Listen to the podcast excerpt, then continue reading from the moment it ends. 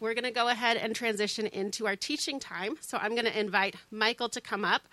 And we are going through the book of Acts. And Acts really reminds us that the gospel is for all nations. And so, in keeping with the spirit of that, for these next few weeks, we're wanting to hear scripture um, in different languages besides English. So, Michael is going to read for us in French and then in English. Is this on? Okay. Good morning. Uh, this is the Word of God. Alors les apôtres quittèrent la colline qu'on appelle Mont des Oliviers, située à environ un kilomètre de Jérusalem, et rentrèrent en ville. Dès leur arrivée, ils montèrent à l'étage supérieur de la maison où ils se tenaient d'habitude. C'étaient Pierre, Jean, Jacques et André, Philippe et Thomas, Barthélemy et Matthieu, Jacques, fils d'Alphée, Simon le Zélé, et Jude, fils de, fils de Jacques. Eux tous, d'un commun accord, se retrouvaient souvent pour prier avec quelques femmes, avec Marie, la mère de Jésus, et avec les frères de Jésus. Un de ces jours-là, Pierre se leva au milieu des frères. Ils étaient là environ cent vingt. Mes frères, dit-il, il fallait que les prophètes de l'Écriture s'accomplissent, car le Saint-Esprit, par l'intermédiaire de David, a parlé à l'avance de Judas, qui a servi de guide à ceux qui ont arrêté Jésus. Cet homme était l'un des nôtres, et il a eu sa part dans le service qui nous avait été confié. Avec l'argent qu'il a reçu en paiement de son crime, il a acheté un champ. Il y est tombé la tête la première, il s'est éventré, et ses intestins se sont répandus sur le sol. Tous les habitants de Jérusalem l'ont appris, c'est pourquoi ils ont appelé ce champ Akeldama, ce qui, dans leur langue, signifie le champ du sang. Or, il est écrit dans le livre de- des Sommes que sa maison reste vide et qu'elle soit privée d'habitants. Et plus loin, qu'un autre prenne sa charge. Nous devons donc choisir l'un de ceux qui nous ont accompagnés durant tout le temps où le Seigneur Jésus, s'il en est, le paix avec nous, depuis le moment où Jean la baptiste jusqu'à ju- jour où il a été enlevé du milieu de nous. Cet homme sera ainsi avec nous un témoin de sa rés- résurrection. On présenta deux hommes, Joseph, appelé Barsaba, surnommé le Juste, et Matthias. Et l'on fit alors cette prière. Toi, Seigneur, tu connais le cœur de, de tous les hommes.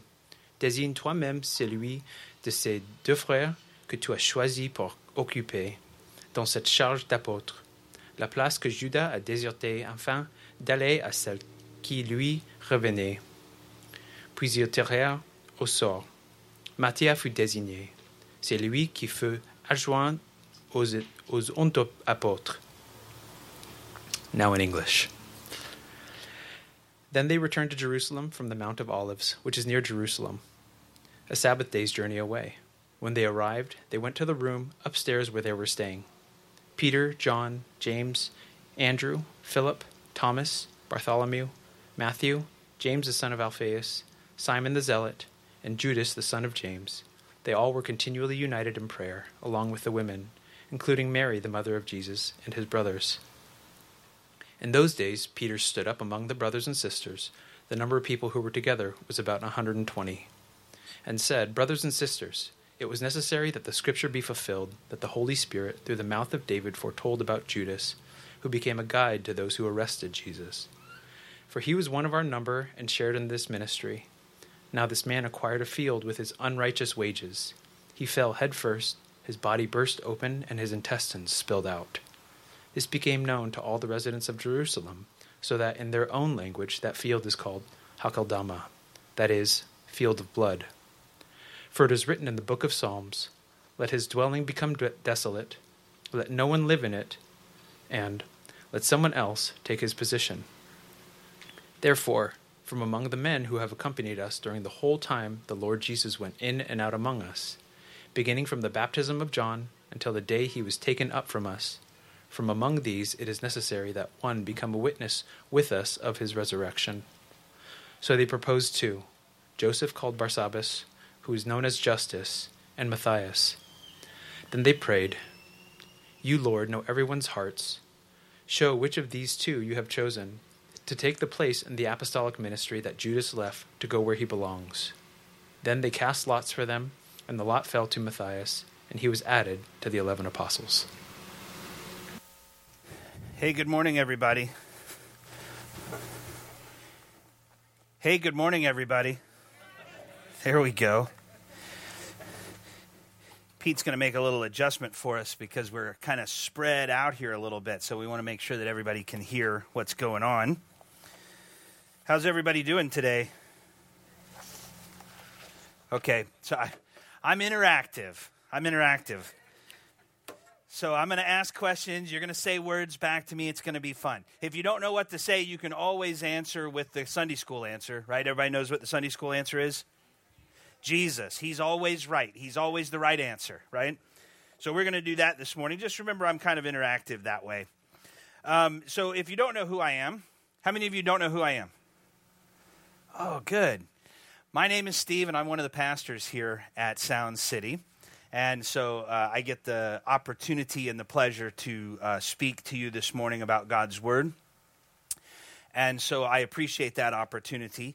Um, and hopefully, we'll uh, meet each other under better circumstances sooner rather than later. And I'll actually get to see your whole face, not just your eyes, right? Maybe we'll be able to meet that way. So, um, when I'm, we're going to talk this morning about Acts, and the passage was read to you this morning both in French and English. And I love that. I, I asked this morning, I said this er, in the earlier service, so I'll say it again and see if I'm still alone in this. Um, but I feel that after hearing the scriptures read in a different language, that English is very clunky and that these foreign languages are very beautiful and smooth. Does anybody else feel that way, or am I the only one? Okay, well, now there's four of us. In the last service, it was just me, right? Now there's a few of us that think it. So I appreciate you guys. We like foreign languages better. There you go. So we're going to talk about this passage here. And when uh, I was asked to preach on this passage. I, I looked at what John was preaching. He preached last week, you'll remember, on uh, Jesus giving the Great Commission. You will be witnesses to me in Judea, Samaria, and the uttermost parts of the earth. And then the ascension of Jesus and these angels appearing and telling, you know, ye men of Galilee, why stand ye gazing? This same Jesus which is taken up will come again. And then next week, Rabbi Matt's going to be here, and he's going to talk about the Holy Spirit coming and tongues of fire and miracles and, you know, thousands of people getting saved. And they said, Steve, here's the passage that you're going to preach. It's about a business meeting at church. Okay, let's see what's in. Ha- let's see what's happening here. So I read this section, and I don't want you to think about it that way because that's the way I started thinking about it. And then I started thinking, well, maybe it's more like a spring being wound really tight that's about to pop, but it's, it's really not that either. But it's a pause. And then it got me to thinking about where we're at right now. And we're kind of on pause, right? Uh, I mentioned uh, before that there was a meme going around that says if you answered the question in 2015, what do you see yourself doing in five years? Whatever you answered was wrong because that's not what you're doing, right? And so we're kind of in a pause ourselves. And so I got to kind of equating what they were doing here, waiting for the Holy Spirit, and what we're doing here, which can kind of seem weird and strange and just like nothing is happening. We're just kind of sitting here, like not really making any progress. And so, of course, I want to think about those things too. And you think about uh, in the life of the world as a whole, it just seems like we're all just standing still, waiting for the next thing to drop, right? We all want phase three. We didn't even know what phase three meant in January, but now we're all praying for it, hoping for it. When's phase three coming, right? And then maybe there'll be a day where there's no more phases and we can just all go back to normal. Can we see it? Is it way that? Oof, it's way out there. So, as we go through this, there's some things that we can learn from these followers of Jesus as they sit in this pause. And as we sit in our own pause, what we can do um, that we can learn from them. Before we get into the nitty gritty of that, though, let's talk specifically about some big overarching themes that are in this passage. That as I read through, these were questions that came to my mind. And so perhaps they came to yours as you read through, because I know you all read this passage before this morning. Yeah? No? Okay, remember interactive. These are things. You can say words. Okay, here we go. All right, so here, here's some overarching thought processes that came to me from the passage. Number one, what does it mean to be an apostle? What does it mean? You know, all the way through the Gospels, it's the 12 disciples, and then we get into the book of Acts, and it's the 12 apostles. What does that mean? What is the difference? What is, what is happening there? And so it seems from this passage that Peter is defining an apostle as someone who has followed Jesus from the very beginning, and most importantly, can testify to the fact of his resurrection. That's what the scripture says.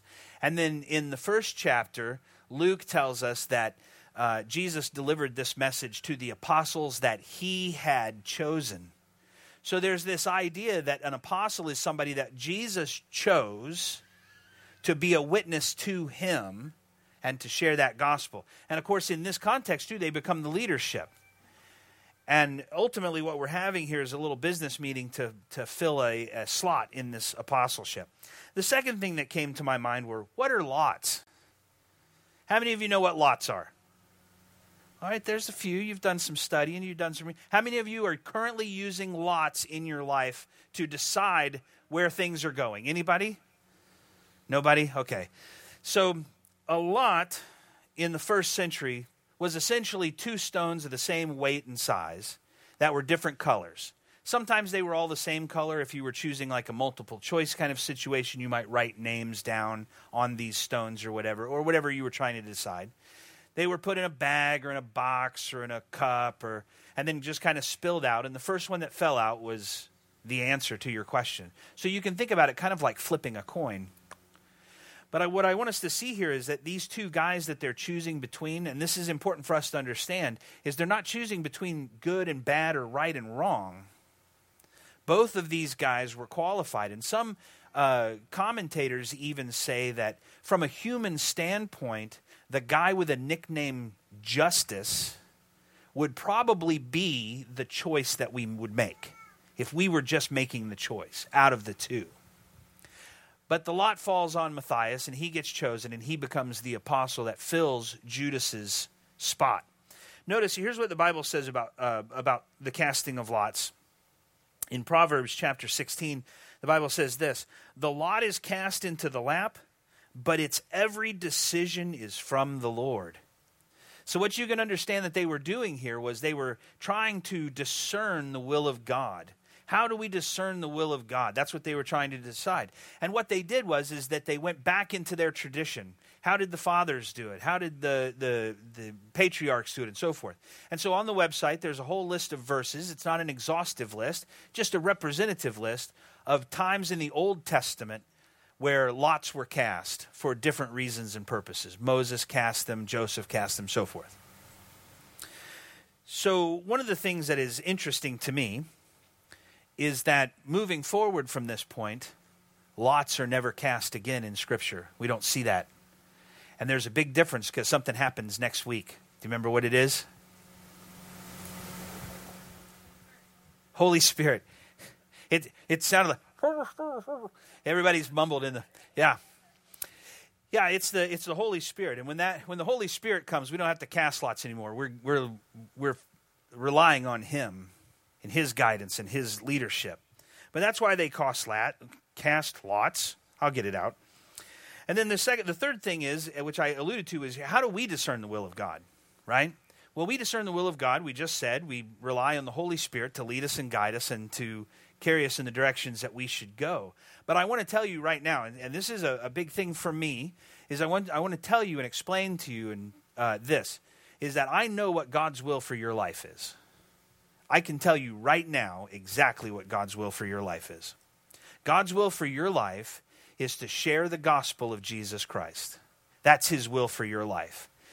He told us to do it. It's a commandment. It's the, the Great Commission. It's all of those things. That's the will of God's for your, God for your life. Now, how does that look? Well, it's just like they were talking about here earlier about service. It looks different for each and every one of us. the way that I serve and share the gospel and the way that you serve and share the gospel are probably different. So, because you don't know me, I'm going to tell you a little bit about myself in this area. Is that I was a uh, church planter. Uh, we planted a, a, church down in Florida before we came up here to Washington State. And uh, during that time, um, it's one of my favorite things. It's my heart, it's my passion, it's all the stuff. I love missions, missionaries. I love global missions. I love local missions. I love church planting. I love everything there is to do about telling people about Jesus Christ. That's what I love more than anything else. And so, in that concept, I find myself in a lot of weird places with a lot of strange folks because we can sit around here and have a conversation about Jesus all day long in, uh, in the context of us worshiping the God that we serve. But there's a lot of people outside of our little group that don't know Christ, don't know about his, the story of the death, the burial, and the resurrection, and don't understand the importance of it to them individually. And so, for me, I like to go places where there's no gospel being taught and dive right in there and make a big noise and a bunch of mess. You may not be that way. You might like it a little easier, a little slower. You may like to do it with your service or all the there's all different ways to serve God and to do that, but we have to that's the will of God. So how do we discern that? We have the benefit of the Holy Spirit that leads us and guides us. So how are you going to begin to tell people about Christ? Well, I don't know the answer to that question. That's between you and God and he'll work that out with you. Just listen to the Holy Spirit. And then the final overarching thought from this passage is understanding God's sovereignty. This is a huge topic that could be a sermon series in and of itself. But I want to simply boil it down to this. In the context of this chapter, God's sovereignty could be defined as this is that his will, God's will, will be accomplished. Now we can be on the easy side of that, which means that we're following along with his will and his will gets accomplished, or we can be on the rougher, tougher side where we're outside of his will and his will is still accomplished. Do you follow me? So, what we need to do is see where God's working, see where He's going, see what He's doing, and join in with that. And ultimately, the sovereignty of God is no matter what happens, His will is going to be realized. And that's understanding God's sovereignty in a tiny little nutshell, just scratching the surface. There's tons of other stuff that we could uh, talk about and spend a whole lot of time dealing with those things. All right, let's get to the meat of the matter. I'm a practical guy, so I like practical sermons. I like somebody to tell me something that I can take home, grab a hold of that little nugget, and then work on that all week long and for the rest of my life. And so I'm going to give you four characteristics that I see in these believers in the first century, these 120 that were uh, hanging out in this room waiting for the Holy Spirit and what they did. And these characteristics are characteristics that we can look for in ourselves. Let me begin by saying this that these four characteristics are not something that you can work on yourself. Right? We've all heard the, the phrase turn over a new leaf. And we all know what happens when you turn over a leaf. It usually turns right back over, right? Anybody been on a diet? Right? I said earlier that I was on the Cheetos diet. I'm really on the seafood diet. You guys know what that one is, right? That's the oldest dad joke in the world. I see food, I eat it. That's the seafood diet. And so uh, we understand that our ability to change ourselves is limited, right? But there is somebody that can change us forever and has changed us forever and will continue to do that work inside of us, and that's the Holy Spirit, and that's Christ because what he does is permanent. What he does is a change. So when I mention these four characteristics and I want you to begin to work on these four characteristics and think about these, don't do it in your own power, do it in Christ. Focus on him and let him do this work in you, in you. So here's four things that I see characteristics that these folks had in this um, pause period. The first one is this is that they were people of obedience. Uh, Jesus gave them instructions and they followed those instructions. Don't leave Jerusalem, he said, and wait for the Holy Spirit. Right there in verse number 12, it says, Then they returned to Jerusalem from the Mount of Olives, which is where they saw Jesus ascend, which is near Jerusalem, a Sabbath day's journey away. So they obeyed him. Now, this is one of our problems as Americans. We love to do things on our own. We are independent and we do not want to be told what to do. You know how I know that? I scroll through uh, Facebook. I heard it called this week doom scrolling. Have you ever heard of that? I just first time I heard it. There's just so much doom and gloom on Facebook. You're just doom scrolling. But I got friends that say, "Man, anybody that wears a mask is, is just a, a, a, sheep, and they're just running away." And then I got other friends that are saying, "Hey, if you don't wear the mask, then you're just this awful rebel." It's what I'm. The point that I'm making is is that we have a tendency to be self-driven. That self is the person that's in charge. What we notice here from these uh, 120 uh, followers of Christ as they go into that upper room is that they were obedient to Christ. And sometimes we don't like to hear that word. We don't like to be told to be obedient. But here he's asking us to be obedient. God is commanding us to tell others about him, and God is commanding us to make disciples of others. God's commanding us to baptize them in the name of the Father, the Son, and the Holy Ghost, and to teach them everything that we had taught them. And so we need to be people of obedience. He instructed that us in the Great Commission, and that's what we need to do to be obedient to what He's asked us to do, even in the pause, to be obedient. It's a tough one. It's a tough one. I know some of you are struggling with it. I can see it in your eyes because I can't see it in your face. Second thing, I tell jokes, most of them are bad. Y'all just laugh anyway. It makes me feel better about life. All right, second thing is they were people of prayer. They were continually united in prayer, Scripture says. Here's what the verse says exactly. They all were continually united in prayer along with the women, including Mary, the mother of Jesus, and his brothers. Acts 1.14. Here's what I love about I love the way this is phrased. That they were all united in prayer with the women, including Mary, the mother of Jesus, and his brothers. One of the reasons that I love the way that that's phrased is because I want you to understand that we're all sitting in this lawn having church in this big festival type environment 2,000 plus years after these 120 people gathered in this room praying and waiting on the Holy Spirit, right? Here we are 2,000 plus years later doing the exact same thing, right? Waiting for Jesus to come back, right? And so notice, though, that they were continually united in prayer. Unfortunately, it's all too common in our Western American society that we have a tendency to use prayer as our last option. We wait until the very last minute, until every action that we can take has been exhausted. There's no more hope. There's no more help. There's nothing that I can possibly do. Now I'm going to go to God in prayer. And that is 100% completely backwards of what God wants you to do. What God wants you to do is in the very simple things and in the very easy things. And when the first time that problem appears, is to seek Him. And one of the things that we do is we only seek Him when we have a problem. When was the last time that you actually stopped and sat down and prayed, or went to a prayer service where just a group of people were gathered together and prayed, and you just spent the whole time talking about how awesome God is in prayer. Most of the time, and there's nothing wrong with this because Jesus asks us, God asks us to bring our concerns to Him. But most of the time, that's when we go to God, when we have these problems. And He wants us to do that. But let's not wait till the last minute. Notice here that they were continually united in prayer. They were waiting for something to happen. Were there lots of problems? Yeah, there were tons of problems. Uh, they weren't the most popular people on the planet at the moment, right?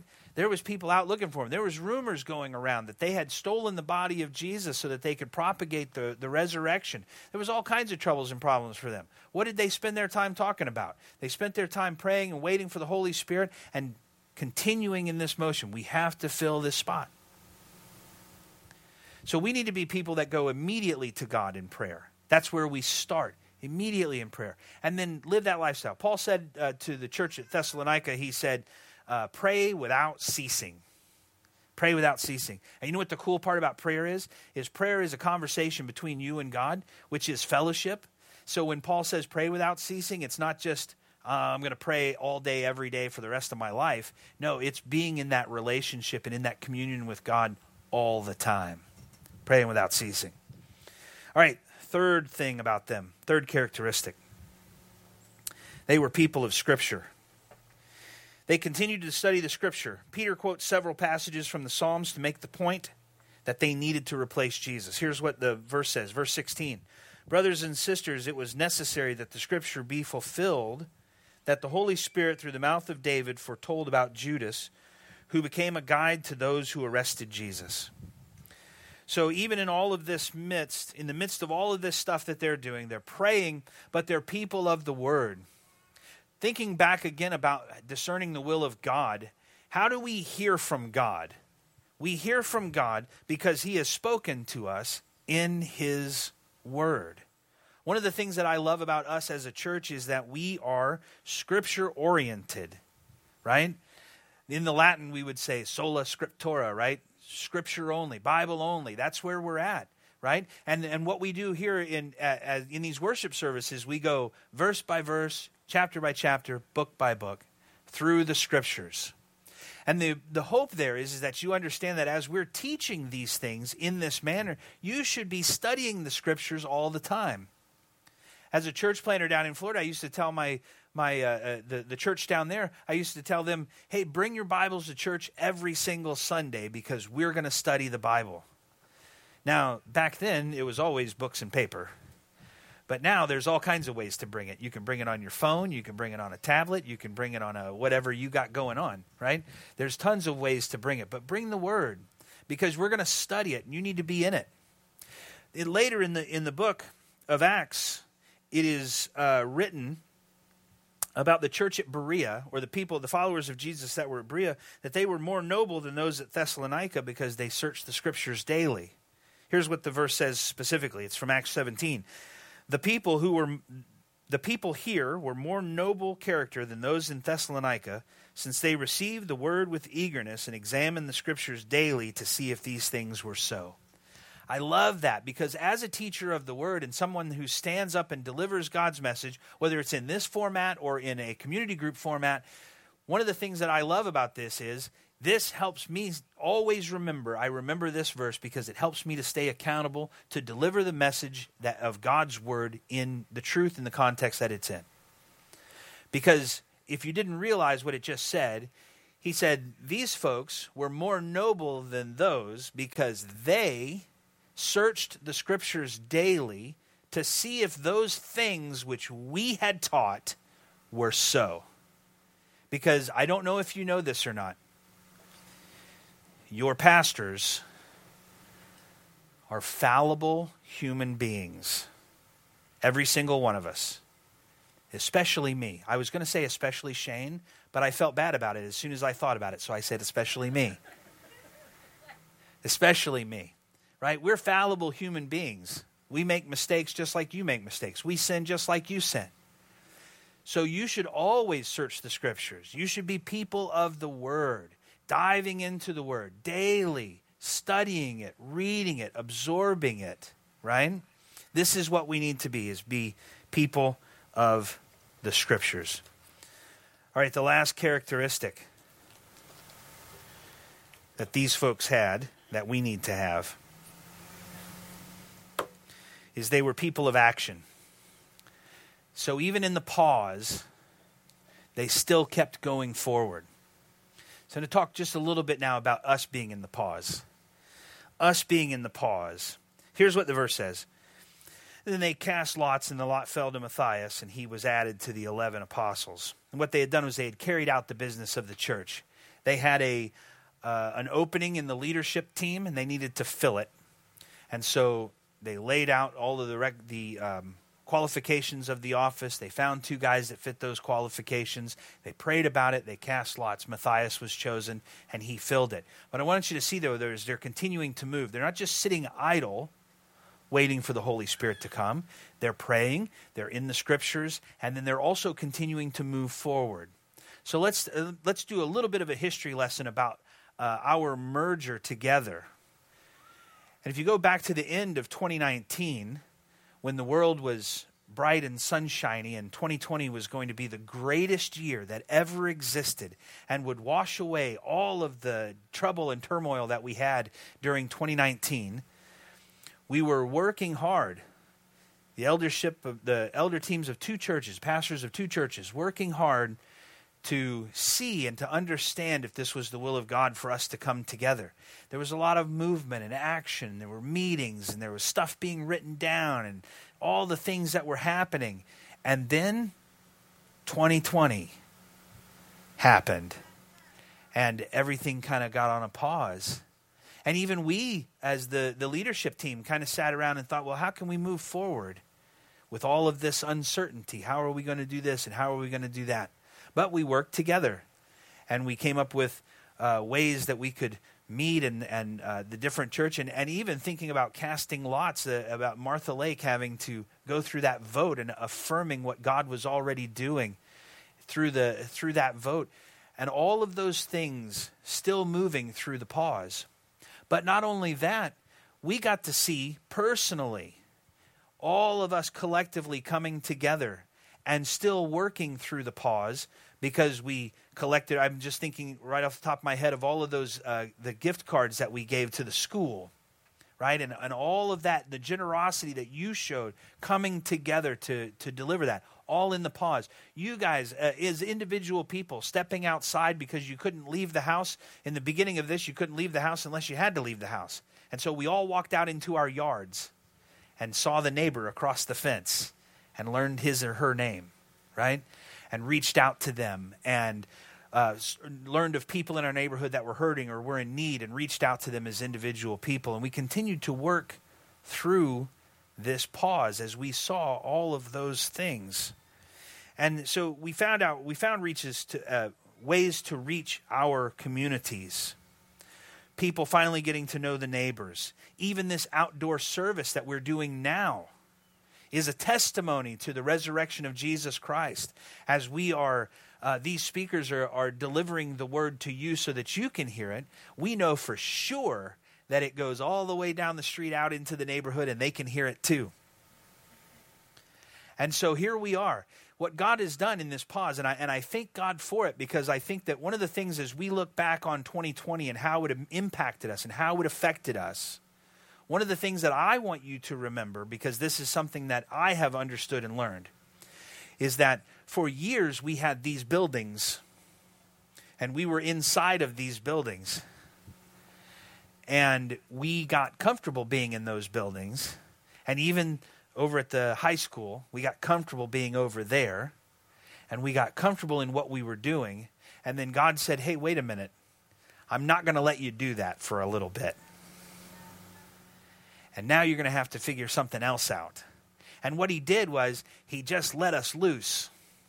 He took us out of the buildings, or as we used to say, our holy huddles, and he released us on the world. The church on the move. It's what the whole book of Acts is about.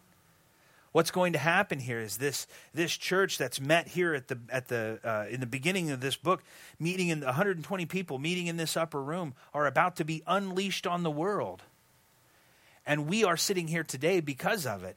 But think about how history totally changed because these 120 people were obedient, they were in the scriptures, they were prayerful, and they uh, were people of action. Think about this how history was totally changed. Everything changed because of these guys and what they did. And so when we look at ourselves in the pause and what God can do if we can take on these characteristics, what God can do in this pause to radically change the world for his cause, to radically change the world in the, in the cause of Christ. Remember when I told you, here's the big picture. I'm a, I'm, I keep it right to it, by the way. You're not going to be here for another 45 minutes, I'm going to promise you. Here's the big picture. This is what I want you to grab more than anything else. These characteristics that I just talked about. Remember, I told you you can't do it in your own. You cannot do it on your own. What I want you to understand is this the characteristics that were found in the first century followers of Jesus that we aspire to as 21st century followers of Jesus cannot be accomplished outside of Christ. He is the center point of everything. You can try and turn over a new leaf. You can try and correct your own actions. You can try and correct your behavior. And maybe even for a while you can hold on to it and you can do a great job. But our human nature is to be totally depraved. And we are always going to return to that. We are always going to return to that in our own power, in our own flesh. And so, what we have to do is we have to rely solely and totally on Christ. Jesus said it this way in John chapter 15 Apart from me, you can do nothing. So, anything that you want to do in God's kingdom, that God is directing and guiding you to do, you can't do it in your own flesh. You can't do it in your own power. If you do, you're going to fail and you're going to flop on your face. But if you'll stop, let Him do it. Let Him change you. Let Him lead you. Let Him guide you. Then everything that He wants to do, according to His will, will be accomplished. Because it's not us, it's all about Him. Let's pray together. Father, we thank you for this opportunity to come together to open your word and to study it, to pray. Father, we pray that you would help us to be uh, all of these things, that you would help us to be um, people of obedience, people of prayer, people of the scripture, and people of action. God, show us where you would have us serve so that we might step out and share the good news of the gospel with those that are around us. Change us, Lord, and make us more like you as a result of us having met together here in your name. And we say these things in Jesus' name. Amen.